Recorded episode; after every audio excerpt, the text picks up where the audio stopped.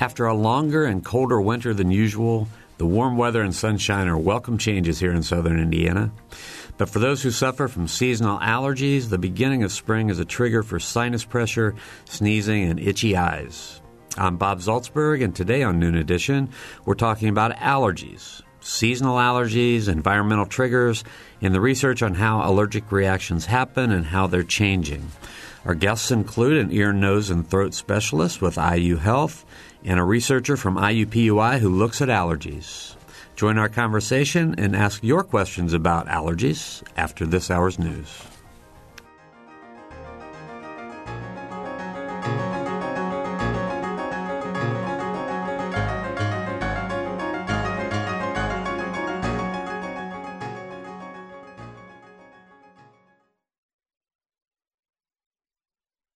Production support comes from Smithville Communications, serving southern Indiana with fiber gigabit internet and digital IPTV.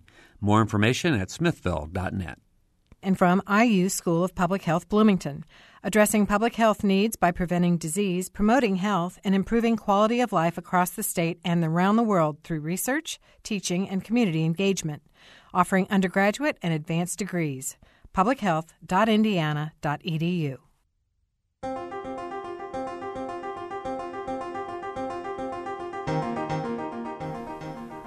Welcome to Noon Edition. I'm Bob Zaltsberg, editor of the Herald Times, along with co-host Mary Catherine Carmichael. I don't know about the rest of you, but I've been sneezing and sniffling and coughing for the last few weeks, and we're going to talk about that. Not just about me, but we're going to talk about allergies with some allergy experts today about why our bodies react and what trends researchers are seeing uh, in recent years. We have uh, two guests with us. One is in the studio. Jo- Dr. Joanna Watkins, an ear, nose, and throat specialist with IU Health, and Mark Kaplan is joining us by phone. He's a researcher who focuses on allergies at IUPUI. So you can join the conversation today, 855-0811 in Bloomington or 877-285-9348 outside of the Bloomington calling area. And you can also join the live chat at wfiu.org slash noon edition. And you can follow us on Twitter at Noon Edition. Well, welcome everybody. Thanks for being D- here. Dr. Watkins, thanks for being here. Mark? Oh, my pleasure. Yeah, we're glad to have both of you with us. And uh, I, I'm not kidding. I, I have a lot of allergies. So, it, you know, every year I probably say this, but it seems like it's really a bad allergy year. So, is there any truth to that? Dr. Watkins, is this worse than usual this year? Well, I think there's some truth to it too. But you know what? Um, it seems like that's the comment I get every year with the spring coming. Because I think uh, a part of it is the fact that you know a lot of times people forget how bad their allergy symptoms used to be the year before, and they kind of forget about Yeah. you know how bad things used to be during winter months, and then now spring hits, and then you know you feel like it's you know worst allergy seasons Right. ever. Does, the, does the, the you know the long winter that we had did that change anything this year? You mean polar vor- vortices and Po- all yeah, that? po- yeah, yeah. Yeah, I think there uh, it, it is relevant because we did have unusually long winter months this past year, as you, as you guys know. I think we didn't we have a snow like about a week ago. Or We're trying to block that, really, doctor, and um, move on now. We're in the healing mode now. Oh, you know, literally, I was seeing a patient in my office, and I, I happened to look out the window, and I, I stopped and I said, uh, "Sir, am I really am I looking at the snow, or am I really hallucinating here?" but um, yes, uh, long winter months means that uh, we have a lot of catching up to do. Meaning, you know, trees gradually pollinate with the spring coming. However, um, due to the late spring start, you know, they have a lot of catching up to do. So the pollens get released, you know, in a shorter period of time mm-hmm. rather than that gradual release that mm. we are used to seeing. So there is some truth to, you know, having bursts of pollen- pollination in a short period of time. So. I wonder if there was a spike this past week because I noticed I have a black car and I noticed it was just really covered with pollen. It was remarkable. Sure. You know, that's another um, thing that a lot of people are not aware. You know, that the stuff that you see in the car, actually, for things to cause you to have allergic reactions or aller- allergic symptoms, they have to be buoyant, meaning that they can't be too heavy. The particles cannot be too heavy. So a lot of times the particles you see, they're actually too heavy to cause you to have allergy symptoms, believe it or not. Oh, that's so interesting. Yeah. So I wonder what it is we're seeing. Just, I don't know, bits and. I don't know. You probably wouldn't want to scoop them up and eat them. Oh, probably not. Probably not a good idea. Oh, yeah, I always thought that fine dust uh, was pollen, but okay. Yeah. I learned something today. Thank you. I have to mention, since you mentioned the polar vor- vortex, I was looking at some stories this morning about allergies, and I saw one that talked about the pollen vortex this year. So, oh, I like the term. Yeah, that's good. Mark Kaplan's on the phone. He's in Indianapolis. Uh, Mark, I have to ask you. I mean, what what interested you in doing research on allergies in the first place? Well, I think I I grew up with a lot of the allergies, and so it was a, um, a an interest that was very close to home, and got interested in immunology and understanding exactly how the immune system works and why it recognizes things like pollens and, and foods that people are allergic to as being foreign substances that you have to react to, rather than recognizing them as as innocuous, which is what they really are. Okay, I want to go to the phones because we have a phone call already. So this must be a topic people are interested in. We've got uh, Ken, who's in Eastern Greene County. Ken, Hello, hey, go ahead, Ken. I've got a question. Sure. My wife swears up and down that she is allergic to these Asian ladybugs. And in fact, we do have a problem with them. But it also occurs at the same time that the pollen count is very high. Is there any kind of evidence that indicates that the Asian ladybugs also contribute to these uh, allergy problems? Oh boy, I don't want to. I'm glad I'm not going to be the one to answer this question. It sounds like there's a marital discord, a little marital issue here involved. Well, Dr. Watkins. Have you ever Well, heard that? You know, not really. This is the first time I've been asked that question. But uh, my question is, what sort of symptoms does your wife have, if if I may ask? uh, sneezing and um, running from the eyes and nose. Okay, okay. The, the, do they always happen on exposure to just uh, Asian ladybugs, or um, you know, the, No, it doesn't because I keep them vacuumed up out of the house uh-huh. deliberately to try to decrease any problem Uh-huh. that there possibly could be. But she still blames it, well, those ladybugs.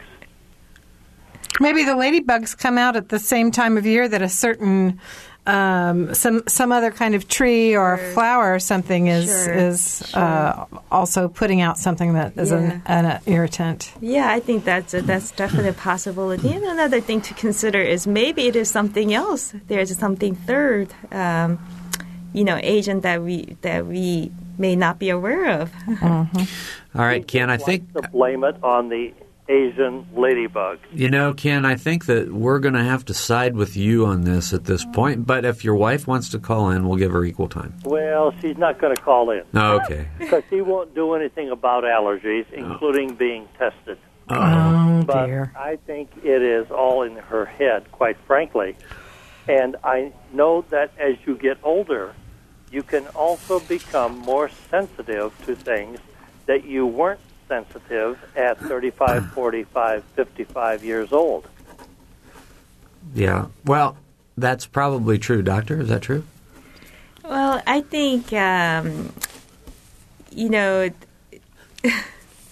your body changes constantly. I I wouldn't say in general your body becomes more sensitive as you get older and older because there are people who actually become less sensitive to things that you know that they used to be allergic to. So I wouldn't say that's true for everyone.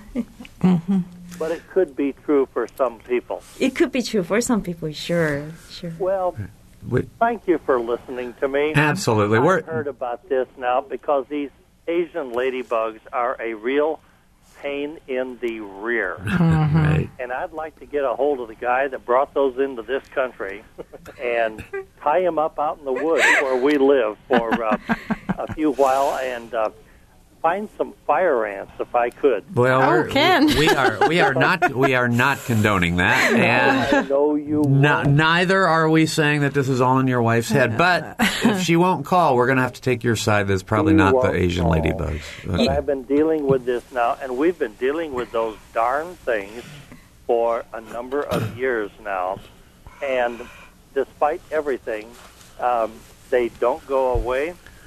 We can kill them, but at the same time, then the carcasses are all over the place.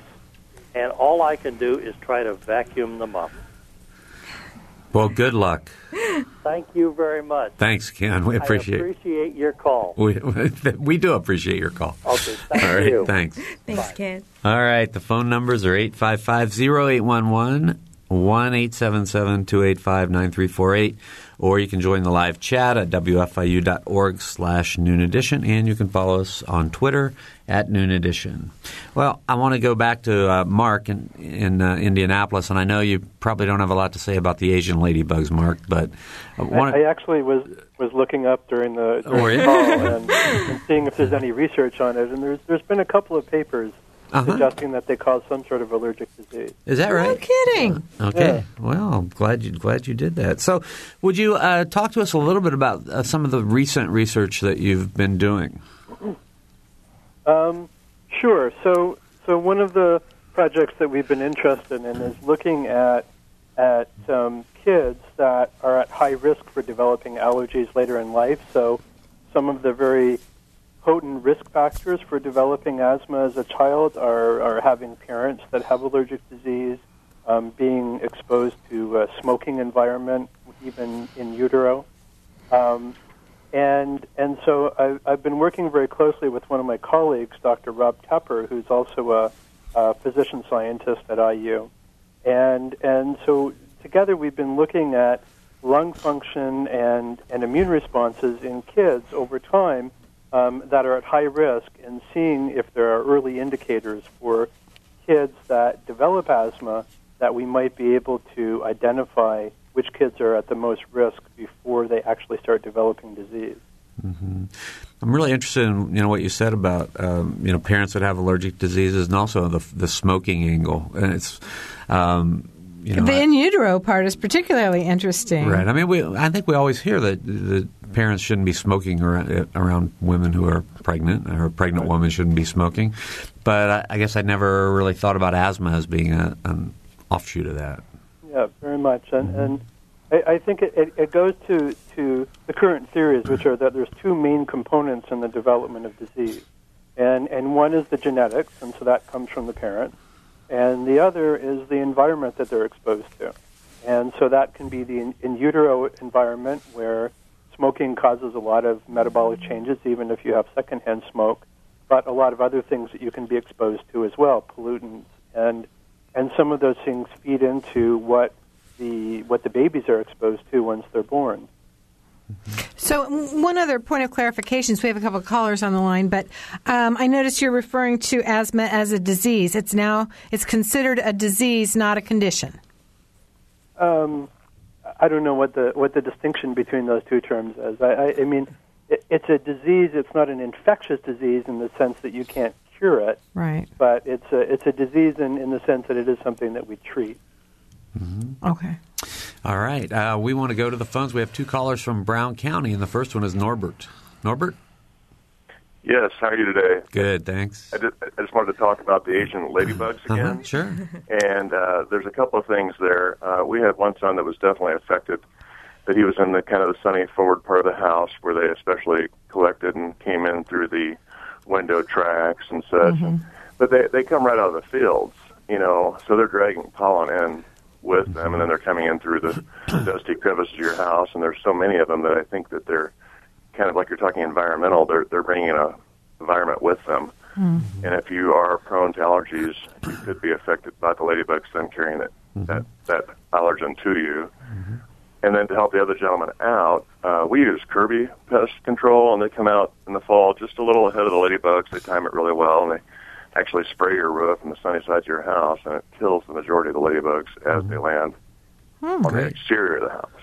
Okay, great. and Uh, it really cuts it down. So Kirby, uh, just to give them a plug, I don't know why, but you know they've done it for us, and I don't know their phone number offhand, but they can surely help. yeah. Okay. Well, I want to get uh, Dr. Watkins was nodding when you were talking about them bringing the pollens in. Do you have a reaction Okay. to that? Yeah, I was just that was one thought I had. You know, a lot of you, mean, you need the vectors for things to be, you know, moving back and forth. So that you could, you, you know, theoretically, it's very possible that those ladybugs Right. can be a vector for. Mm-hmm. You know, Yeah, the they're pollen. migrating straight yes. out of farm fields into your house. Right. And you, Yeah, you it makes sense. It does make sense. Hopefully, you heard our other guest, Mark, say that he had done, he just looked up some of the research, and there are a couple of studies that say there could be some allergic reactions to the ladybugs themselves. Sure. We, we didn't know. As I said, my one son would get a really, you know, uh, runny nose and eyes swollen and stuff, and he tended to be in the bedroom that had the more ladybugs. So uh, he swore they were bothering him, you know, and uh, he really seemed affected by it. But uh,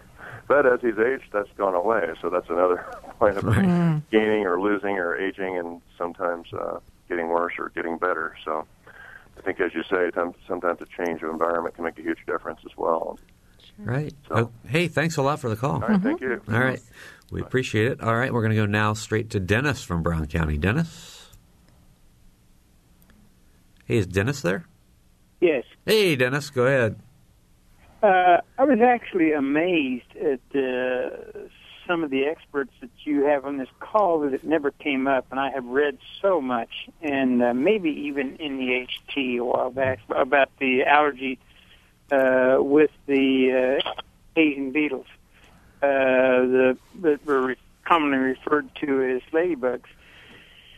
They have created in lots of people, myself included, uh, from vacuuming them up, uh, an allergy, a, and a pretty bad one. Uh, I can get real sick if I do it that way, and uh, with the vacuum cleaner. And and I've read articles in various uh, publications that also uh, state the number of people who have developed allergies to this uh, insect, and uh.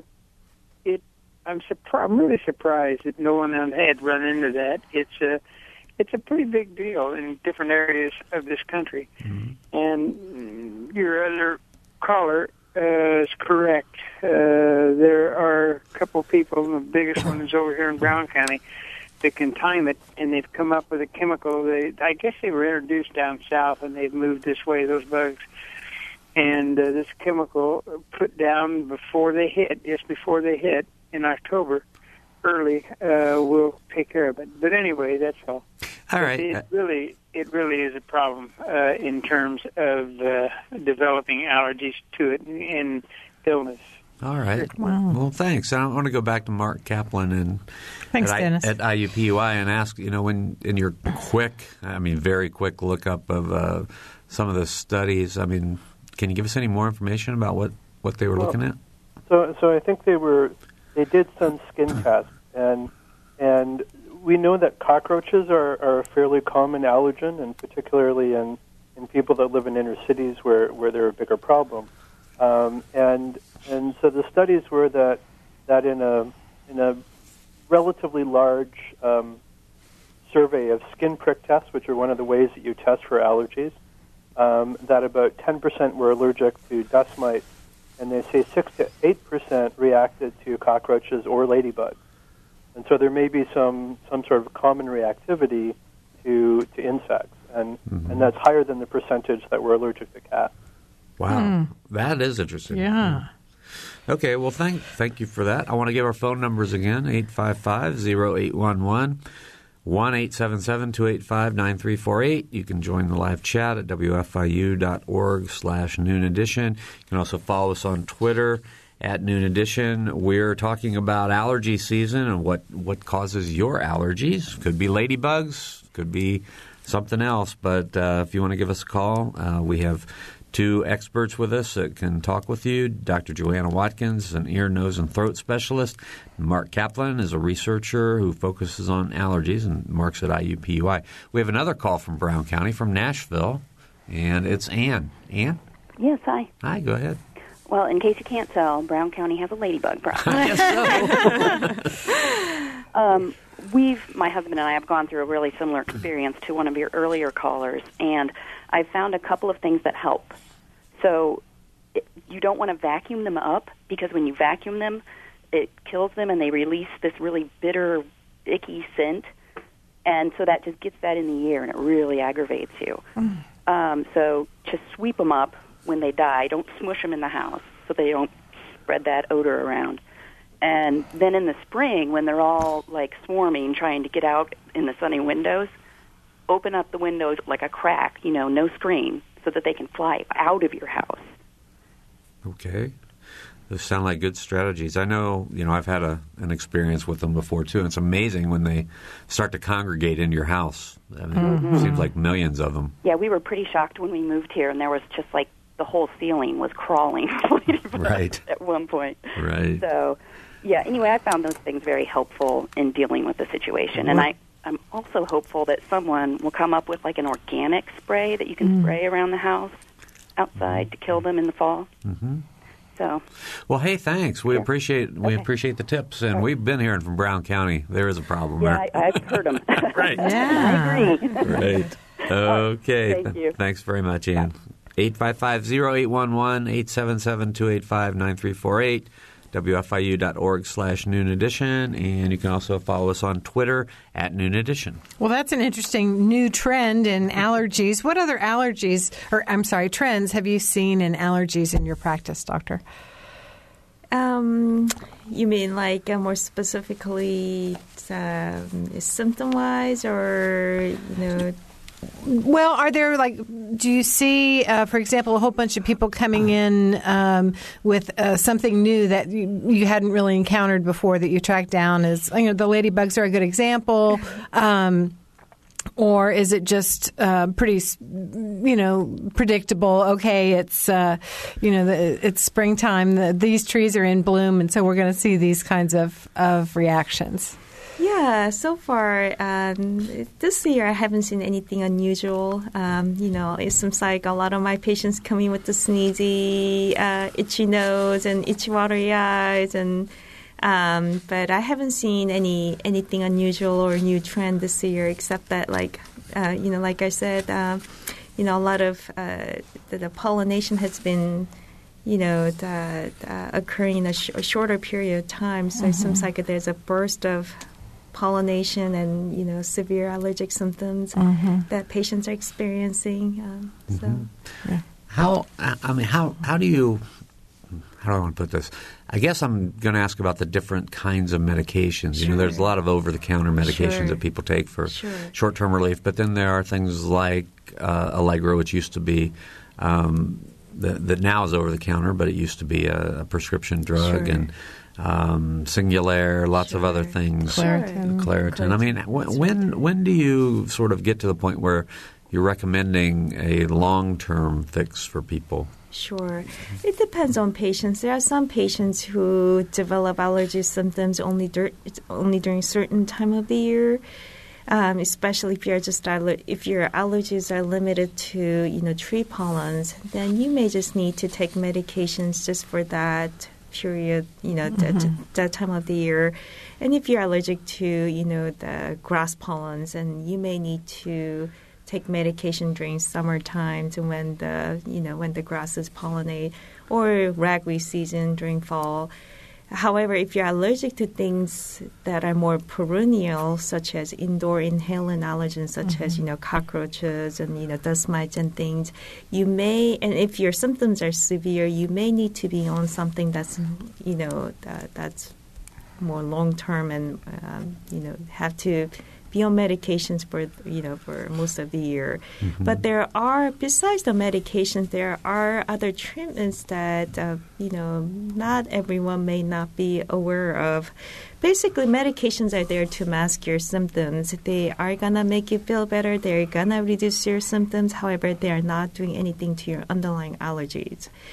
And there are some patients who experience, you know, significant side effects from these mm-hmm. medications, especially a lot of allergy pills that we take could have potentially sedating effect, which may not be a necessary, necessarily good choice for, you know, a lot of people and, and mm-hmm. kids who, you know, whose quality of life um, can be significantly affected. You don't, you know, a lot of parents will argue that they, they don't want their kids to be on any potentially mm-hmm. sedating medications. So there are other, you know, treatment options such as allergy immunotherapy, which is on, quote unquote only potentially curative therapy.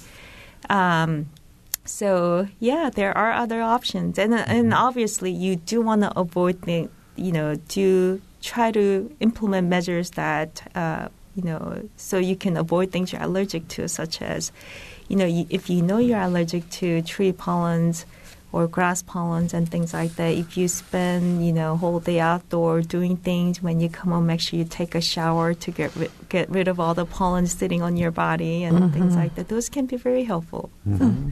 All right, we're going to have to take a short break. We have uh, two great guests with us on the show, Dr. Joanna Watkins, an ear, nose, and throat specialist at IU Health Mark Kaplan is a researcher who focuses on allergies at IUPUI.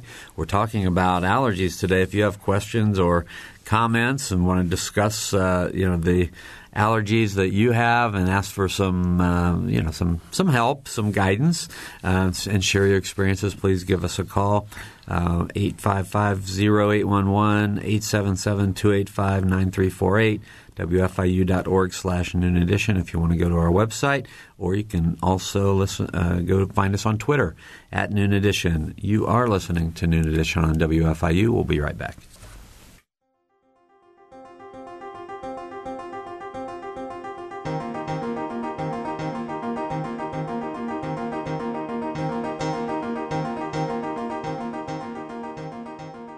This is Noon Edition on WFIU. Production support comes from Smithville Communications. More information at smithville.net and IU School of Public Health Bloomington online at publichealth.indiana.edu. WFIU News covers South Central Indiana and the state each day. You can read news throughout the day as it's posted on our website at WFIUnews.org. And you can pick up a digest of all the top stories. It's like a newspaper delivered to your inbox each afternoon.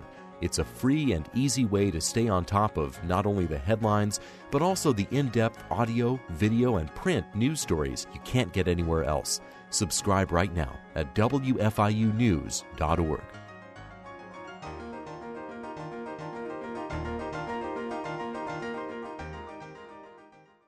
Welcome back to Noon Edition on WFIU. I'm Bob Zaltsberg from the Herald Times, along with co-host Mary Catherine Carmichael. We're talking about all that sneezing and coughing and itchy eyes. Uh, we're talking about allergies and allergy season today on, on Noon Edition. So uh, our guests are Dr. Joanna Watkins, an ear, nose, and throat specialist at IU Health, and Mark Kaplan, a researcher who focuses on allergies, and he's at IUPUI. If you have questions or comments, phone us at 855-0811 in Bloomington or 1-877-285-9348. You can also join the live chat at wfiu.org slash noon edition, and you can follow us on Twitter at noon edition. So um, I'm interested in, in you know, whenever I, I, was a seasonal allergy sufferer for many years, although I'm one of those lucky people who's kind of grown out of it. But I remember, you know, every year I'd check with my doctor and say, "What's new? Uh, you know, are, is there anything better out there to treat treat this?" So, what's the latest? Well, you know, um, so, a lot of my practice involves treating patients with allergy immunotherapy. Mm. So, basically, what that involves is, um, you know, you will probably, you know, heard you have heard the terms allergy shots and mm-hmm. things like that, and that's basically what allergy immunotherapy is. And um, and a lot of my practices is devoted to that. And uh, another more recent development, um, which was, you know, uh, sort of up and coming, will be sublingual immunotherapy. So it, the principle is the same. However, it doesn't involve shots. It's a drop therapy or, or you know, the oral immunotherapy mm-hmm. that you can easily do um, do at home instead of coming to doctor's office for shots every week. Yeah. So, yeah. That's very exciting. And you, and you say the FDA just approved these? Um, not all the agents. Uh, FDA just up approved grass tablet and the ragweed. Um, oh, those are two biggies, though. Yeah, they are two biggies. And um, in Europe, they've been doing this for many years. However, you know that the, they were just approved in, uh, by FDA in the United States. So well, that's very exciting. How long might it take from approval to being able to come to your office and and uh, get a prescription for those?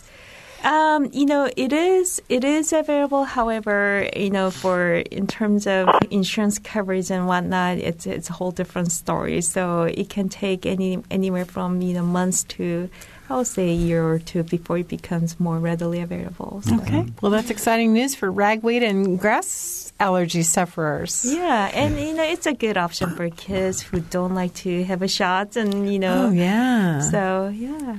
I want to ask Mark. Uh, Kaplan, and this may be a really, really simple uh, question or one from, from a guy who's coming from ignorance, which I do often. But um, what role does inflammation play in allergies? Um, it, it plays a, a, huge role, and inflammation is a, is a very broad term, but essentially the, the acute reactions that you have are caused by, by triggering a certain type of cell that are called mast cells, and they release all sorts of of mediators that lead to the swelling of the tissues and the, the mucus secretion that causes the runny nose and, and the watery eyes. And, um, and then there's more chronic inflammation, and that's what leads to some of the diseases like, um, like rhinosinusitis, which is really chronic um, irritation of the, of the nose and airways, and, and asthma, which is, which is generally chronic inflammation in the lungs. Now, I know you said uh, when we were talking before the program that you do work in um, you know research in allergic inflammation and airway inflammation. Can you talk a little bit about that? Sure. So it's it, it's a it's an ongoing process, um, and essentially the the very first time that you're exposed to an allergen, um, you develop an immune response to it if if you're you're so disposed, and um, and, and so that essentially sensitizes you so that the next time you're exposed to that allergen, you can de- you can actually develop a response. And and what happens during that interim is you get um, T cells that become activated and that go to the tissues that are being affected so that they can be prepared to see those allergens again. And you get antibodies formed that allow the um, the mast cells to, to become activated and, and trigger the, the immediate allergic reaction. Okay. Thanks. Uh, yeah, it's uh, there's obviously allergies are complex, and why some people are allergic and other people aren't, and all those kind of things. So. Yeah. Appreciate it. We have a phone call, and we also have uh, some advice. Let me give the advice first. Michael called in about ladybugs. He says uh, organic product called diatomaceous earth kills ladybugs and pests that carry pollen. We hope that doesn't so include honeybees. A, right. There's an organic product. Yeah. We can talk about honeybees in a minute. But Amy from Columbus is on the line. So, Amy? Hi. How are you? Good. Thanks. Um, my question is my adult son just got a cat, and he is having allergy symptoms to the cat. They're not severe, but itchy head, itchy eyes, itchy nose, should he take an over the counter allergy medicine or should he just wait and see if he adapts to the cat? Hmm. Doctor? Sure.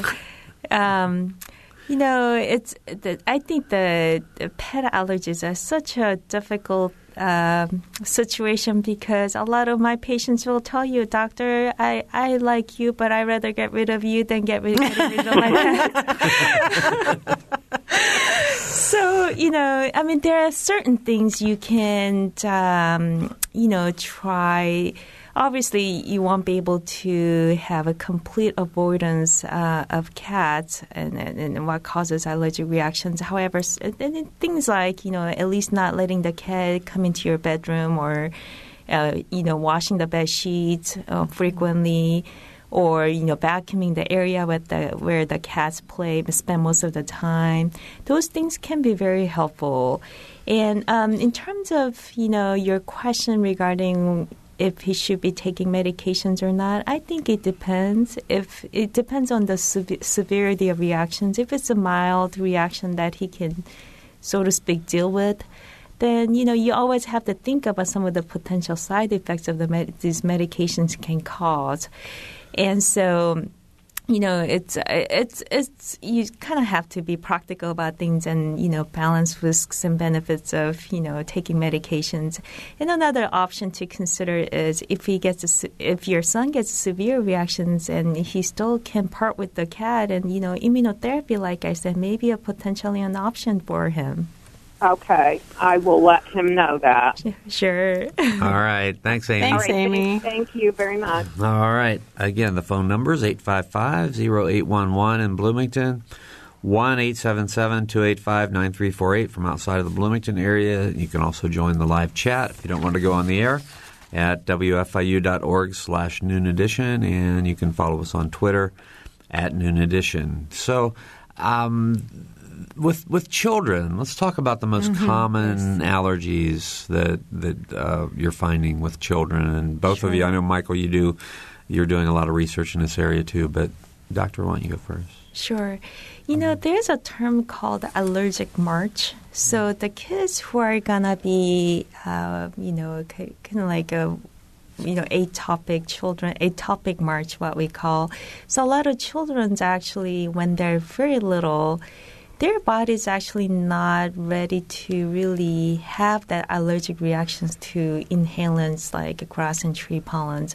Typically, they start out with food allergies, and a lot of these kids have ecto- uh, you know ec- ectopic dermatitis. And and then once they turn age three or four ish, that's when they start becoming you know allergic, developing allergies to trees and grasses and you know things that are more inhalant uh, allergens, and then a lot of these kids, uh, you know, um, develop asthma as well.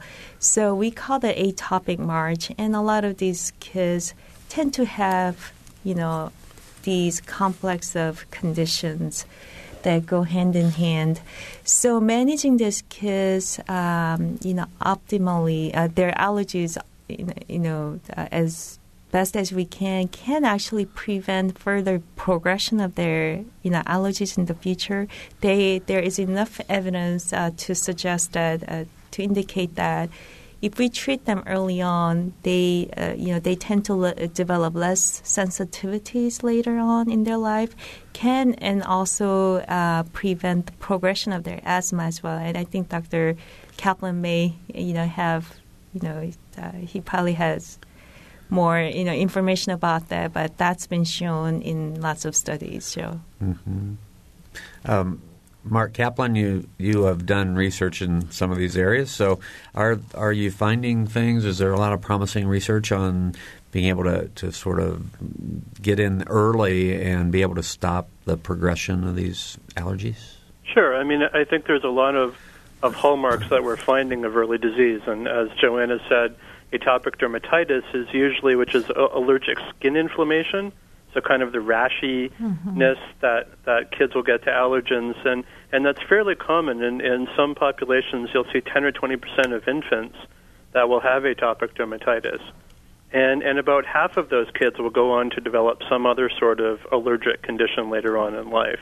Mm. So, so that's a, a a very strong early indicator. Um, one of the, one of the things that that we found, and, and Joanna mentioned this too, was that food allergens are, are really among the earliest things that kids are sensitized to, and and egg allergens specifically seem to be big indicators of development of, of other allergic conditions later on. Uh, Do you guys recommend then that you wait to uh, feed children eggs? I mean, I know eggs are a part of a lot of things, but as far as just you know serving a child a scrambled egg or whatever, is there or is it just going to if if they're allergic, they're or they're going to be allergic, and there's not a whole lot you can do about it. I, I just know that there are um, a lot of people who um, delay serving certain foods, and, which I think is recommended, you know, to their children until they reach age two or sometimes age three. I, I- I think that that um, some of the sensitization can actually happen through the mother during pregnancy.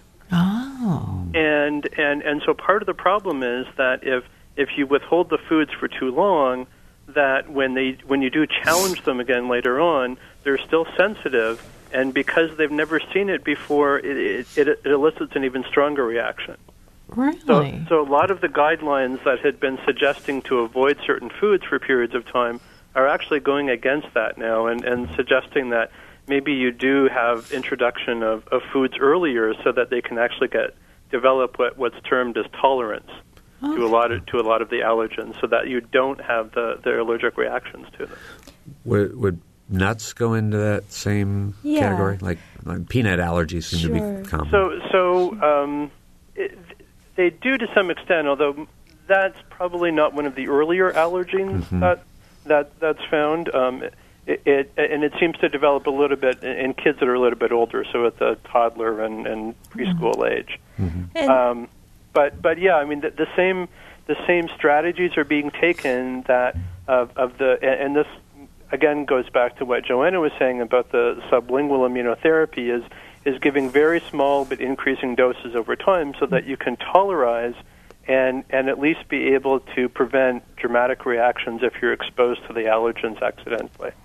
This is great. There's a lot of really exciting things going on in in the allergy field, if you will. That's nice. I mean, it seems like for a lot of for a long time, you were just kind of stuck with Benadryl and tough it out. But this is good.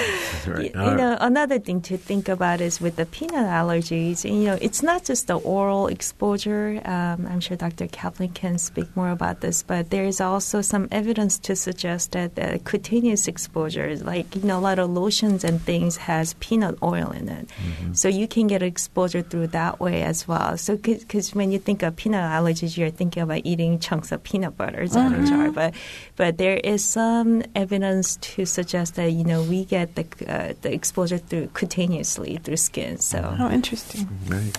Okay, we have. and, oh, and I ahead. think that's mm-hmm. that's actually w- w- one of the huge dangers of allergic reactions is that you get exposed through mechanisms that you don't usually think of, yeah. and that's particularly true for foods where where nuts and nut products and eggs can be found in a lot of different things that you wouldn't necessarily think to look. Yeah, that's a great point. All right, we were, we are going to the phone. We have Paul from Bloomington on the line. Paul. Hi, um, I, I have both a comment and a question. Okay. Um, I I really suffer year round from allergies. It seems like you know my my head stopped up, um, but particularly this time of year, and uh, I I have found um, relief with um, uh, nasal rinse. It's, uh, There's a product NeilMed, which just it's a a mild saline solution that you rinse your sinuses with, and and I found a great deal of relief with that. Do you, is that like a neti pot or is Yeah. it just a spray? Like okay. Yeah, along the same lines. Only Uh-huh. it's a, a squeeze bottle, Uh huh. uh, and I find it easier to use myself. Sure. Yeah, same sort of thing. Yeah, you don't get that waterboarding effect. I know what you're talking about. Okay. Yeah. um, and and my question is, it, it, maybe it goes along with what you were just talking about. I've I've heard people claim um, that bee pollen helps them uh, to to eat bee pollen, and uh, there, therefore you're you're taking you know the pollen into your system, and and Can, can I add here? We have a question that came on Twitter. Consuming local honey lessens reactions to pollen. True or old wives' tale? You know, I uh, I guess I don't know too much about you know the the, the therapeutic effect of honey, so I don't want to say anything. Um, but uh, in terms of going back to Paul, uh, Paul's comment about you know the eating you know, the, the pollens and whatnot. And it, that's basically kind of similar to, you know, what we are doing with the sublingual immunotherapy, gradual exposure to what you're allergic to so that your body can develop the tolerance and blocking antibodies. And uh, and also going back to the sinus rinse, it, it is actually one of the things that I highly recommend to a lot of my patients because uh, not only does it does it help with the nasal decongestion, uh, nasal nasal congestion, but also um, it removes all the pollen sitting in the nasal mucosa that's causing you to have this chronic nasal symptoms. So it is one of those things that I often recommend to my patients before they you know apply nasal steroid or you know other type of nasal medications. So uh, you know, I uh, and like you said, I do also uh, prefer the, squeeze bottle instead of neti pot because it's a lot more user friendly. And uh, so I think you're doing the right thing, Paul. Well, and it's inexpensive. Yes. And it's easy. It is. And, and, and, and, uh, I don't know, it kind of makes sense, especially when you gave the example of if you are working outside or participating Yeah. in something outside, that you come in and take a shower and get Yeah. the allergens off your external, and then the, the spray or the neti pot is just a way to kind of cleanse your internal. So that makes a lot of sense. Yeah. So um, yeah, it's a um, the I think a lot of people we don't uh, realize how important it is to try to control your allergy symptoms in in an optimal fashion. It can significantly affect the quality of life, and it's you know it's considered six most common chronic conditions in the United States, and we spend about eighteen billion dollars to try to treat allergic disease. And you know, six million people you know suffer from allergies, and, and you know, it's a it's a big uh, you know issue.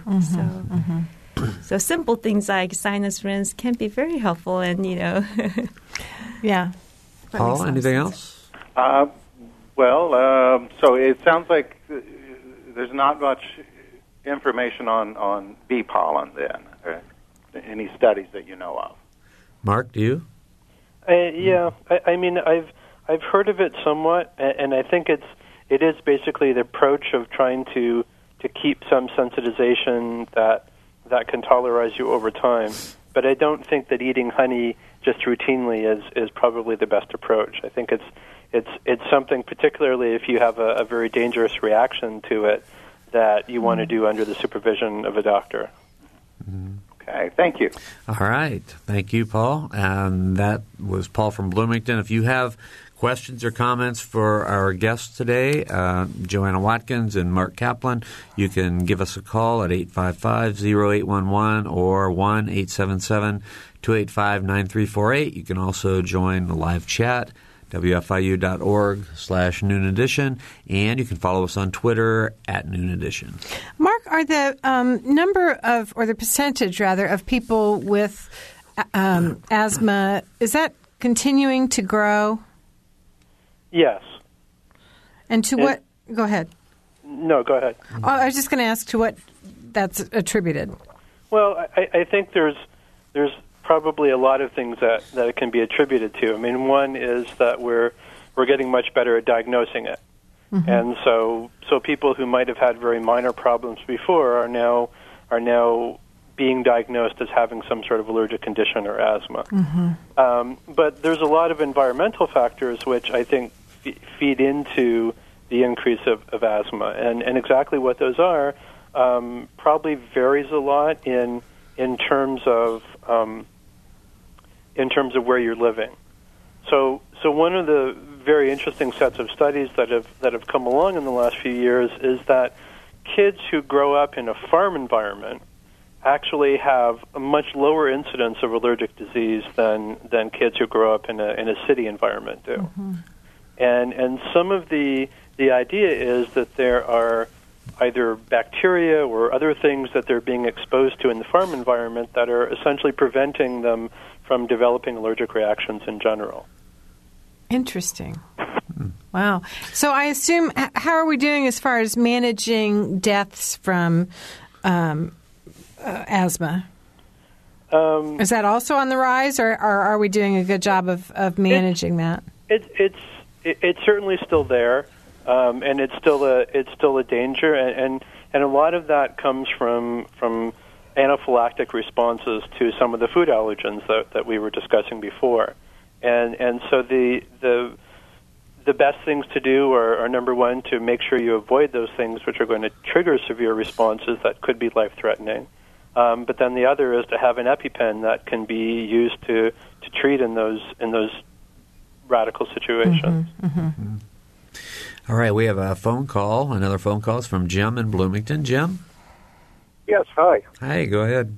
Okay, my question is um, Have you heard of any research done on uh, gluten or wheat free diets affecting asthma and allergies. Um, my wife uh, went gluten free because her sister's a nutritionist and found out about a possible connection with wheat and thyroid. So she went gluten free. Our household basically went gluten free because my wife does most of the cooking. And I've noticed that my asthma and allergies have been a whole lot better since I've been gluten free. Dr. Kaplan? Mark? I, I'm not aware of, of anything, and and um, people do have some allergies to wheat, and and so if there were some low level reactivity to that that you eliminated, um, but there's also a lot of other things that change when you go over to a gluten free diet. You're you're changing a lot of the dietary components, not just eliminating wheat, and and those could be having an effect too. Yeah, it's been very interesting. The uh, um, I, I'd say gluten, but it, it I don't know if there's just some component in in the wheat that you know was raising my my sensitivity to other allergens in, in my environment, or or how that was affecting me. But it's, it's been very interesting. Actually, uh, Jim, is that right? Yeah, Jim. Um, actually, you're not the first uh, person who um, had a similar experience. I have had a couple patients who told me the same thing. And what I tell my patients typically is, I mean, there's no definitive evidence that uh, you know we uh, that I'm aware of. However, um, you know what I tell what I advise my patient is, you know, why try for a week or two and see if your symptoms get better. Because what I really care about is how their symptoms improve, and you mm-hmm. know uh, that's what I care most about. So I tell them, you know, if it's not that hard, you know, try gluten-free diet for a couple of weeks and see if your symptoms get better. If mm-hmm. if they do, you know, that's great. So well, it, it was more of a gradual thing, and probably a week or two would, mm. wouldn't work for most sure, people. Sure, I, sure, I, I went for a couple of months before I, I noticed it. So. sure, sure. Interesting. All right. Thanks, Jim. Yeah, congratulations. That's nice that you All right. found some relief. Appreciate the call. All right, we have we have about a minute, minute and a half to go. So I want to give each of you the opportunity to you know give some advice to our listeners if they if they're suffering from some serious allergies this time of year. Any like quick thing you want to tell them, Mark Kaplan? Um, you know, I, I think what what Joanna's gone over is try to limit your exposure to the allergens, and and if you are exposed to them, try and and wash them off you or eliminate them from from the environment as much as possible. If they're inside allergens, try and vacuum and keep your house clean, and and don't keep your windows open even when it gets nice like it is now. Mm-hmm. Yeah, yeah. Joanna? Uh, in Joanna? addi- I'm just wondering. In addition to that, does as we're talking about cleansing, how about drinking additional water? Does that actually help cleanse allergens out of your body? Flushing? Well, I think it's it's always a good idea to keep drinking lots of water. Um, you know, especially a lot of allergy medication can be very dehydrating. So I, I think it's really important to remember to keep yourself optimally hydrated because these antihistamines can be very dehydrating. All right. Well, we're out of time, and I want to thank our our guests today, um, Joanna Watkins and Mark Kaplan. Thanks for being here. For Mary Catherine Carmichael, uh, producer Claire McInerney, engineer Mike Pashkash. I'm Bob Zaltsberg. Thanks for listening.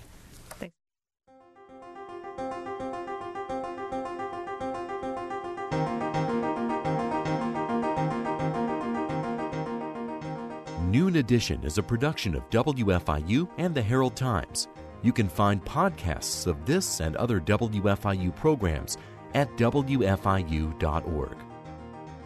Production support comes from Smithville Communications, serving southern Indiana with fiber gigabit internet and digital IPTV.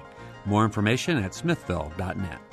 and from IU School of Public Health Bloomington, addressing public health needs by preventing disease, promoting health, and improving quality of life across the state and around the world through research, teaching, and community engagement, offering undergraduate and advanced degrees.